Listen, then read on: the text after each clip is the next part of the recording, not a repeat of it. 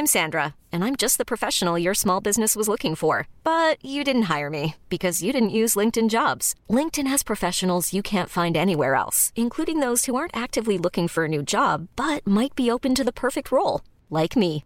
In a given month, over 70% of LinkedIn users don't visit other leading job sites. So if you're not looking on LinkedIn, you'll miss out on great candidates like Sandra. Start hiring professionals like a professional. Post your free job on linkedin.com/achieve today.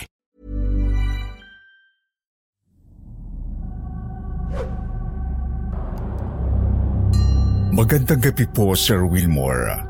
At sa lahat na tagatangkilik ng takip silim. Itago niyo na lamang po ako sa pangalang Tolitz. Isa po akong probinsyano na anak ng isang dating OFW na kasambahay sa Brunei. Lumaki po ako ng halos walang ina na nag-aaruga sa akin.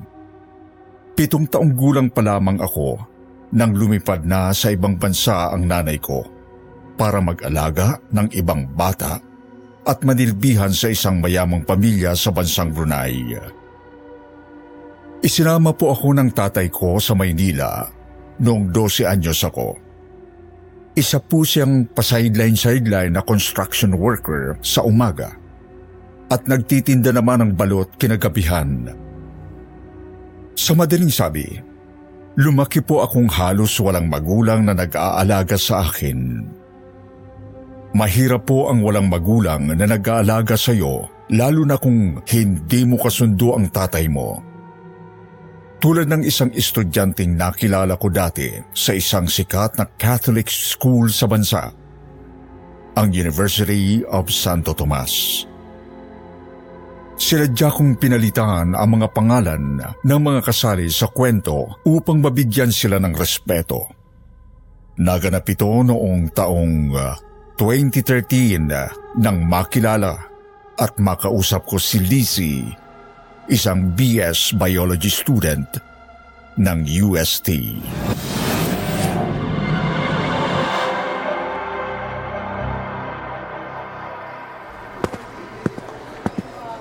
Mang Tolits, musta? Eto, buhay pa naman sa awa ng Diyos. Anong ginagawa niyo dito sa Rosarium Park? Ah, wala Lizzie. May hinihintay lang ako. Mukhang masarap yung dala niyo ah. Kwek-kwek ba yan at fish balls? Oo, binili ko sa labas. Ang sarap naman ng lunch ninyo, Mang Tolits. Hindi para sa akin ito. Para kanino? Doon sa kaibigan kong estudyante. Taga main building din siya. Hinihintay kong lumabas. Ang swerte naman ng estudyanteng yon. Ginawa pa kayong personal assistant sa loob ng campus. Pero kayo po, nag-lunch na ba kayo? Eh, Hindi pa naman ako gutom, Lizzie. Ali po kayo, Mang Tolits. Samahan niyo akong kumain. Hanap tayo ng lugar kung saan tayo pwedeng mananghalian. Ayun oh, tara dun, Mang Tolits. Mas may lilim doon, tsaka may pwedeng upuan. Nahihiya akong sumama sa alok ng batang si Lizzie, pero pinagbigyan ko siya. Umupo kami sa ilalim ng puno at doon niya inilabas ang baon niyang inihanda daw ng mami niya para sa kanya. Hinatian niya ako ng kanin at ulam niyang hamonado at pork steak. Habang kumakain, nagkwentuhan kaming dalawa ni Lizzie. Alam mo, mas maraming pwedeng upuan dito noon. Noong hindi pa nila ginigiba ang Tinoco Park. Naabutan ko pang Tinoco Park. First year college ako noon. Masaya dito noon.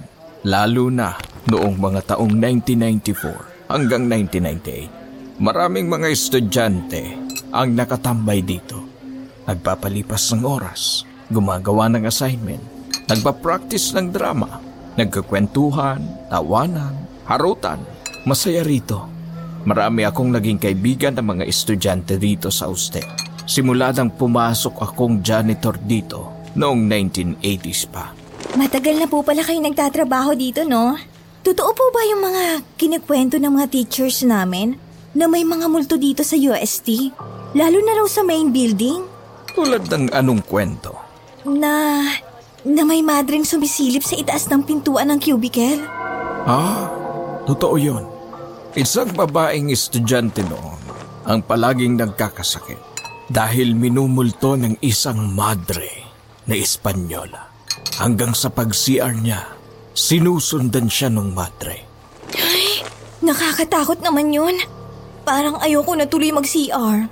Minsan, 7pm na noon, nang matapos ang klase nila, napundi ang ilaw sa CR.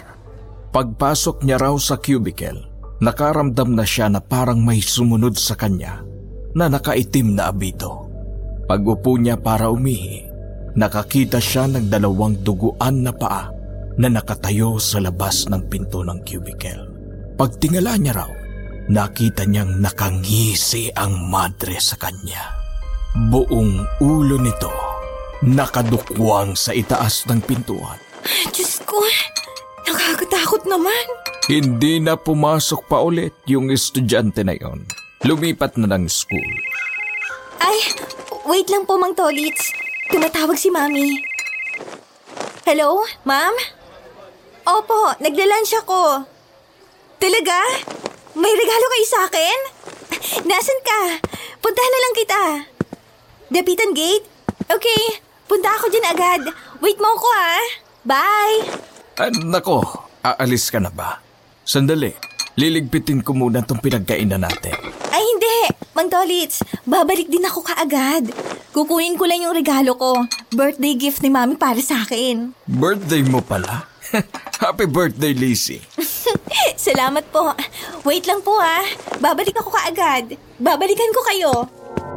Nagmamadaling naglalakad si Lizzie papunta sa Lapitan Gate para kunin ang birthday gift niya mula sa mami niya.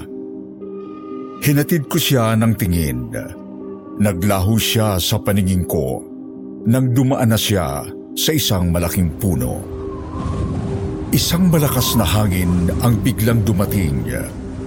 Nagsiliparan ang mga tuyong dahon at buhangin. Napuwing ako. Napapikit. Kinusot ko ang mga mata ko. Pero matagal maalis ang puwing sa mata ko nang biglang Mang Tolits! idinilat ko ang mga mata ko at nakita ko ang kaibigan kong estudyante na taga main building. Nakatayo siya sa harapan ko, suot ang puti niyang uniforme. Jomer, kanina pa kita hinihintay. Kumain na pala kayo. Hindi niyo ako hinintay. Niaya kasi ako ni Lizzie. Yung mabait na batang nag-aaral dyan sa main building. Si Lacey? Oh, eto mga paborito mong pagkain. Kwek-kwek at fish balls. Kain ka na. Maglilinis pa kasi ako ng second floor. Iiwanan niyo ako dito? Janitor ninyo ako. Kailangan kong gawin ang trabaho ko ng maayos. Trabaho na naman. Para kayong si Daddy. Palaging walang oras sa akin. May problema ka ba, Jomer? Wala. Halos limang buwan na tayong magkaibigan. Alam ko kung may problema ka, anak. Anak. Mabuti pa kayo. Tinatawag niyo akong anak. Kaedad mo kasi ang anak kong si Julio. Medyo kahawig mo pa siya. Naalala ko siya kapag kausap kita. Ang swerte naman po ni Julio. Maswerte ka rin, Jomer. Tingnan mo, nakakapag-aral ka sa isang universidad na sikat sa buong Pilipinas. May kaya ang pamilya mo. Kumakain ka limang beses sa isang araw. Malusog ka. Walang sakit. Pero masakit po ang nararamdaman ko. Na parang wala akong pamilya. Bakit mo naman nasabi yan? Si Mami, palaging busy sa negosyo. Si Daddy, palaging hindi ako sapat para sa kanya. Di raw ako matalino. Hindi ko raw tularan si kuya ko na doktor na ngayon. Eh kaya nga ako nag-BS Bio eh. Para patunayan ko na kaya ko rin maging doktor. Mas mahusay na doktor kesa sa kuya ko. Ngayon lang kita nakitang ganyan. Bakit malungkot ka, anak? Matagal na ako malungkot. Mang Tolits, hindi ko lang pinapakita sa inyo. Oh, eh, saan ka pupunta? Sa fourth floor? Sandali lang, anak. Eh, yung pagkain mo, hindi mo ba kakainin? Anak! Mang Tolits! Nagulat ako nang tawagin ni Lizzie ang pangalan ko. Nakita ko siyang nakatayo na sa gilid ko. Sino pong kausap niyo? Sh- siya! Kanina ko pa po kayo pinapanood habang papunta ako dito. Ha? Nagsasalita kayong mag-isa. Hindi ako mag-isa. Eh, Kakausap ko lang kanina si Jomer. Jomer? Sino pong Jomer? Si Jomer Ocampo. Jomer Ocampo? Third year BS Biology student? Oo, siya nga. Sigurado kayo? Kausap ninyo si Jomer? Matagal na. Alos limang buwan ko ng kaibigan yung batang yon. Tuwing bakante siya, nagpupunta siya rito para mapag-isa. Kinausap ko siya minsan nang makita ko siyang umiiyak habang nagbabasa ng libro. May problema daw sa bahay nila. Galit daw sa kanya ang daddy niya. Para mapasaya siya, niyaya ko siya na lumabas ng campus. Kumain kami ng kwek-kwek at fishball sa kalye. Tuwang-tuwa siya Nilibre ko siya nung araw na yon. Hanggang sa nagre-request na siya sa akin palagi, nadalhan ko siya ng kwek-kwek at fishballs tuwing recess. Sabay kaming nagtatanghalian dito. Dito sa Rosarium? Oo, kahawig niya ang anak kong si Julio Lisi. Magaan agad ang loob ko kay Jomer. Unang araw pa lang na nakita ko siya dito sa Rosarium. At kanina, masama ang loob niya. Palagi siyang nakangiti pero alam ko Kanina na sobra ang lungkot niya. Kawawang bata. Hindi pa yata kumakain yun eh. Eto, hindi niya kinuha yung binili kong kwek-kwek at fishballs para sa kanya. Imposible na po talagang kainin niyang mga pagkain dala niyo. Eh bakit mo naman nasabi yan? Dahil dalawang buwan na siyang patay. Dalawang buwan? Hindi. Hindi totoo yan, Lizzie. Kaklase ko po si Jomer Ocampo. At isa po ako sa mga saksi nang makita namin siyang mahulog mula sa fourth floor ng main building. Nahulog mula sa fourth floor? Mabilis akong tumakbo papasok ng main building. Ewan ko Sir Wilmore. Pero bigla akong nag-alala. Halos mabangga ko ang mga nakakasalubong kong mga estudyante sa pag-akyat sa fourth floor ng lumang gusali. Naririnig kong tinatawag ako ni Lizzie pero hindi ko siya nilingon. Alam kong sinusundan niya ako hanggang sa makarating kami sa fourth floor. Mang Tolitz! Sandali lang po! Jomer!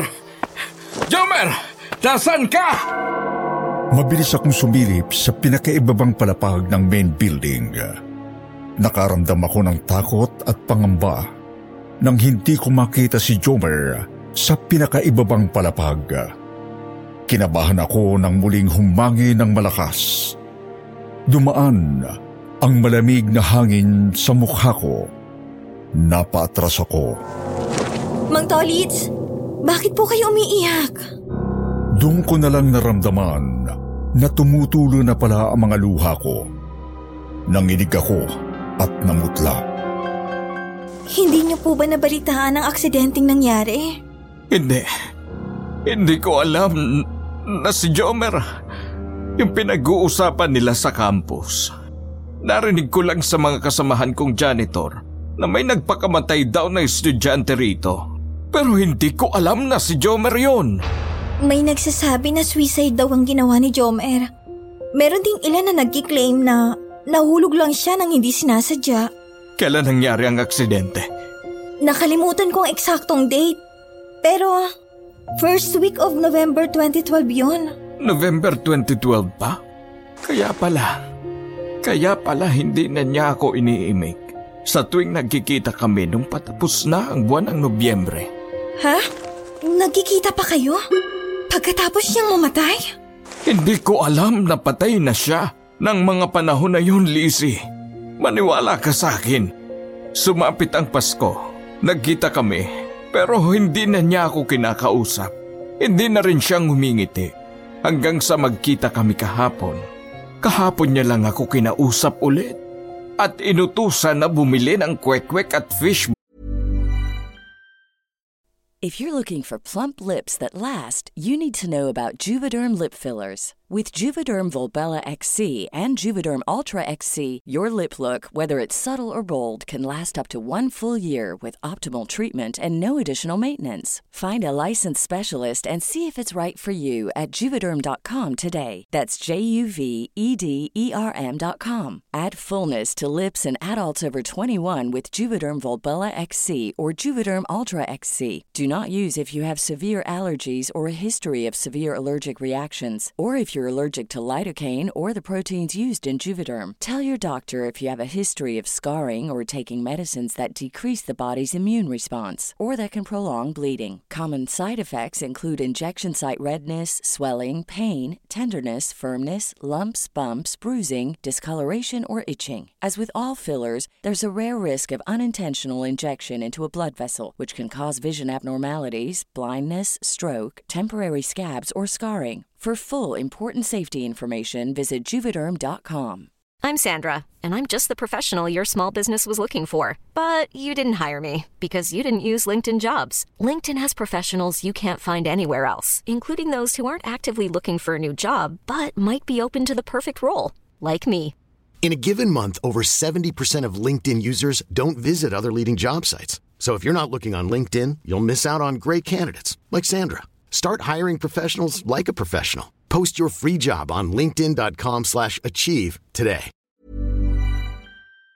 Pauls na paborito niya. Jomer anak, kung saan ka man naroroon, sana'y matahimik na ang iyong kaluluwa. Marahan akong niyakap ni Lizzie at napaiyak ako ng tahimik. Para ko na kasing anak si Jomer, Sir Wilmore. Umuwi ako noon na nakalutang sa hangin at halos hindi pa rin makapaniwala na patay na pala si Jomer. Iyon na po ang pinaka nakakagimbal at nakakalungkot kong karanasan bilang janitor sa University of Santo Tomas, Sir Wilmore. Hanggang ngayon ay janitor pa rin ako sa main building ng UST. At kapag may oras, dumaraan ako sa Rosarium kung saan kami dating nagkikita ni Jomer. Doon ay nagdarasal ako at nagro-rosaryo. Para sa mga kabataang nakikinig ngayon dyan, gusto ko lang iparating sa inyo na ang suicide o ang pagkitil sa sariling buhay ay hindi ang kasagutan upang makalaya mula sa inyong pinagdadaanang problema o depresyon. Ang suicide ay isang kasalanan sa Diyos. Kung nakakaramdam kayo ng masidhing kalungkutan, pwede kayo makipag-usap sa mga kapamilya ninyo o matalik na kaibigan. Mas mabuti kung hihingi kayo ng tulong mula sa mga doktor na eksperto sa mental health.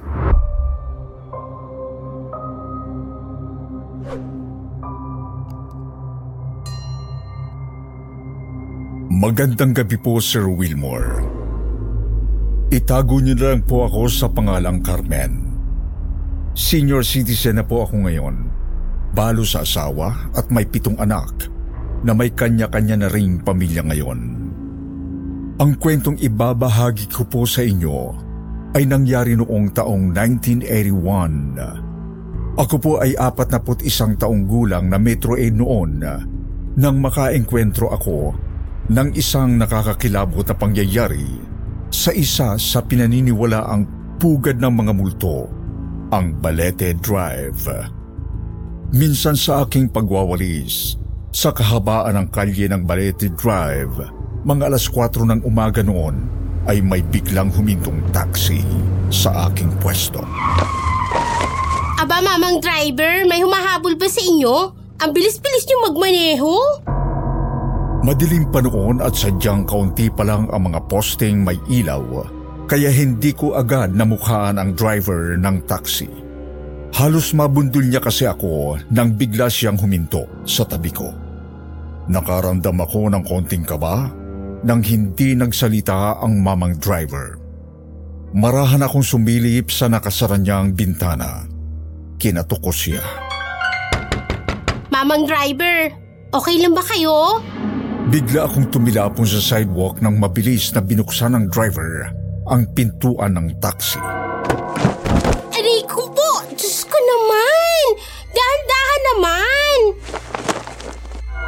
May edad na pala ang driver. Puti na ang buhok nito.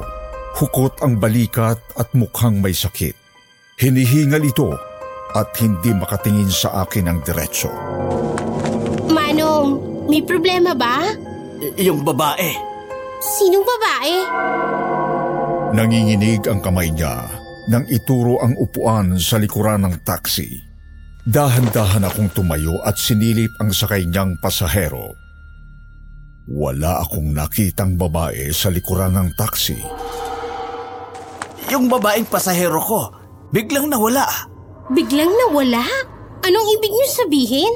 May babaeng nakaputi na pumara sa akin sa kabilang kanto. Nadaanan ko siya sa lilim ng puno ng balete. Pumara siya. Tinanong ko kung saan siya pupunta. Hindi siya sumagot. Sumabay na lang siya bigla sa taxi ko. Eh, tinanong ko kung saan ko siya ihahatid. Eh, hindi siya sumagot. Anong itsura ng babaeng ito? Maputi siya. Mahaba ang itim niyang buhok. Mukha siyang madre sa suot niyang puting damit. Abot hanggang lupa ang haba ng suot niya. Kakaiba siya sa lahat ng naisakay kong pasahero. Pagliko ko sa bandang kanto, eh, kinilabutan ako nang makita kong wala siyang refleksyon sa rear mirror ko. Nilingon ko siya ng dahan-dahan. Doon ko nakita na wala siyang mukha. Diyos ko, paano walang mukha, Manong? Kulay itim na anino ang bumabalot sa mukha niya. Para siyang nakamaskara ng itim na usok. Muli akong napatingin sa salamin ng taxi. Napasigaw ako nang makita kong wala siya sa likuran ng taxi. Pinilit kong ipreno ang sasakyan.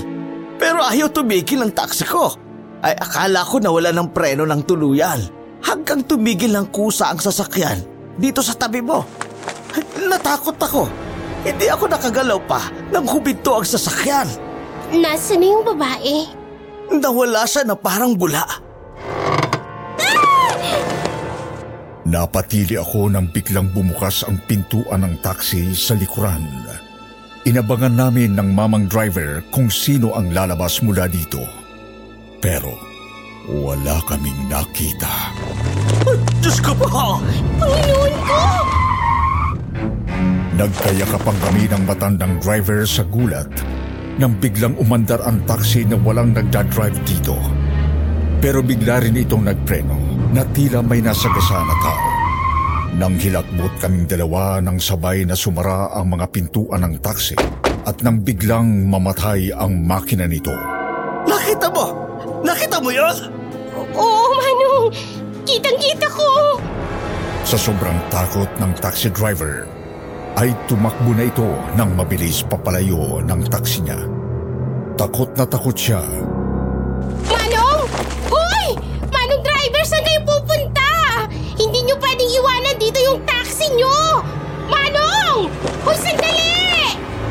Pero naglaho na lang sa dilim ang driver ng taxi. Bumagal ang mga oras ng mga sandaling yon. Hinintay kong sumikat ang araw, pero parang ang tagal umusad ng oras. Gusto ko na rin sanang tumakbo papalayo sa pwesto ko, pero inisip ko na baka mapagalitan ako ng boss namin kung hindi ako magwawalis ng mga tuyong dahon at basura sa kalyeng naka-assign sa akin. Naglakas loob akong lapitan ang taxi. Bit-bit ang walis tingting ko. Kinato ko muli ang taxi kung may taong lulan ito sa loob.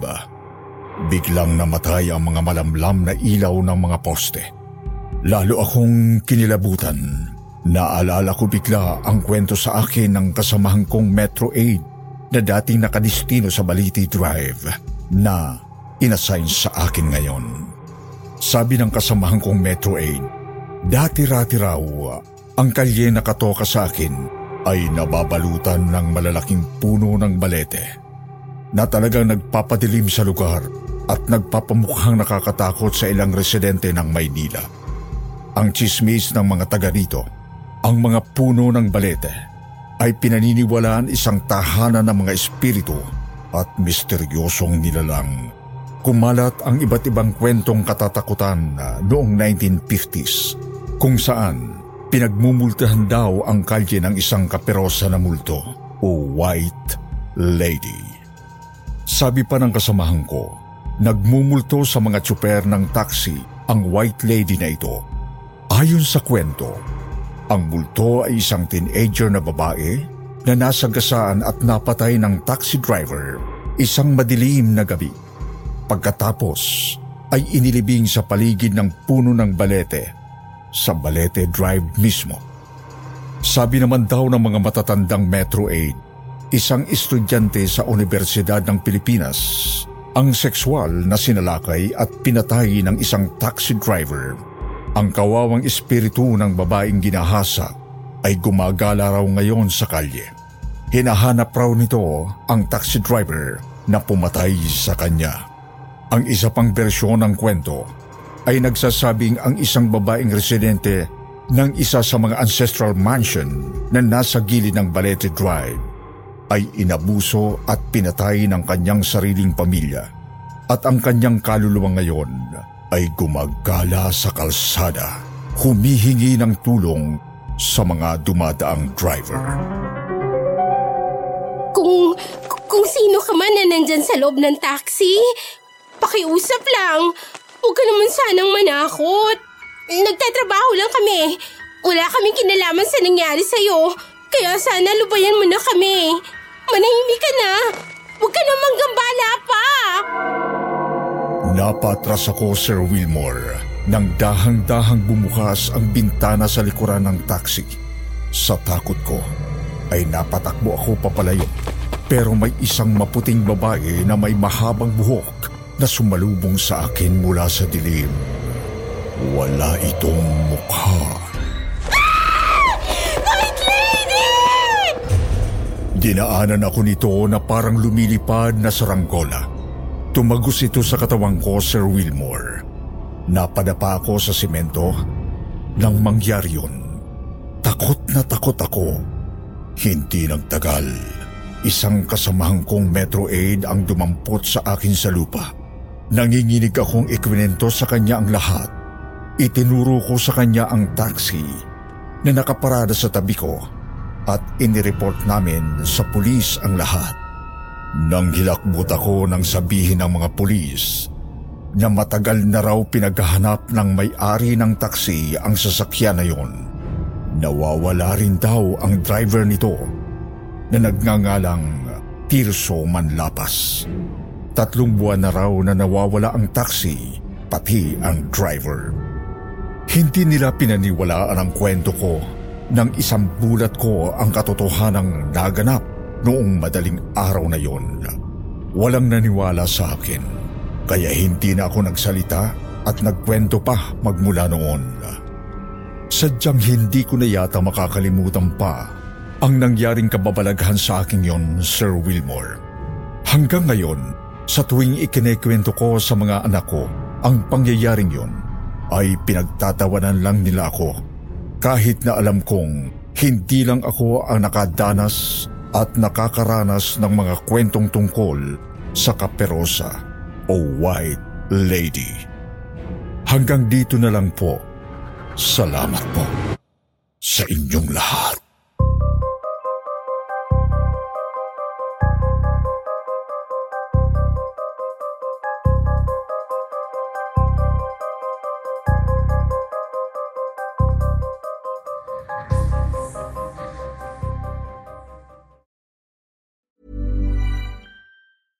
Even when we're on a budget, we still deserve nice things. Quince is a place to scoop up stunning high-end goods for 50 to 80% less than similar brands. They have buttery soft cashmere sweaters starting at $50, luxurious Italian leather bags, and so much more. Plus, Quince only works with factories that use safe, ethical, and responsible manufacturing. Get the high-end goods you'll love without the high price tag with Quince. Go to quince.com slash style for free shipping and 365-day returns.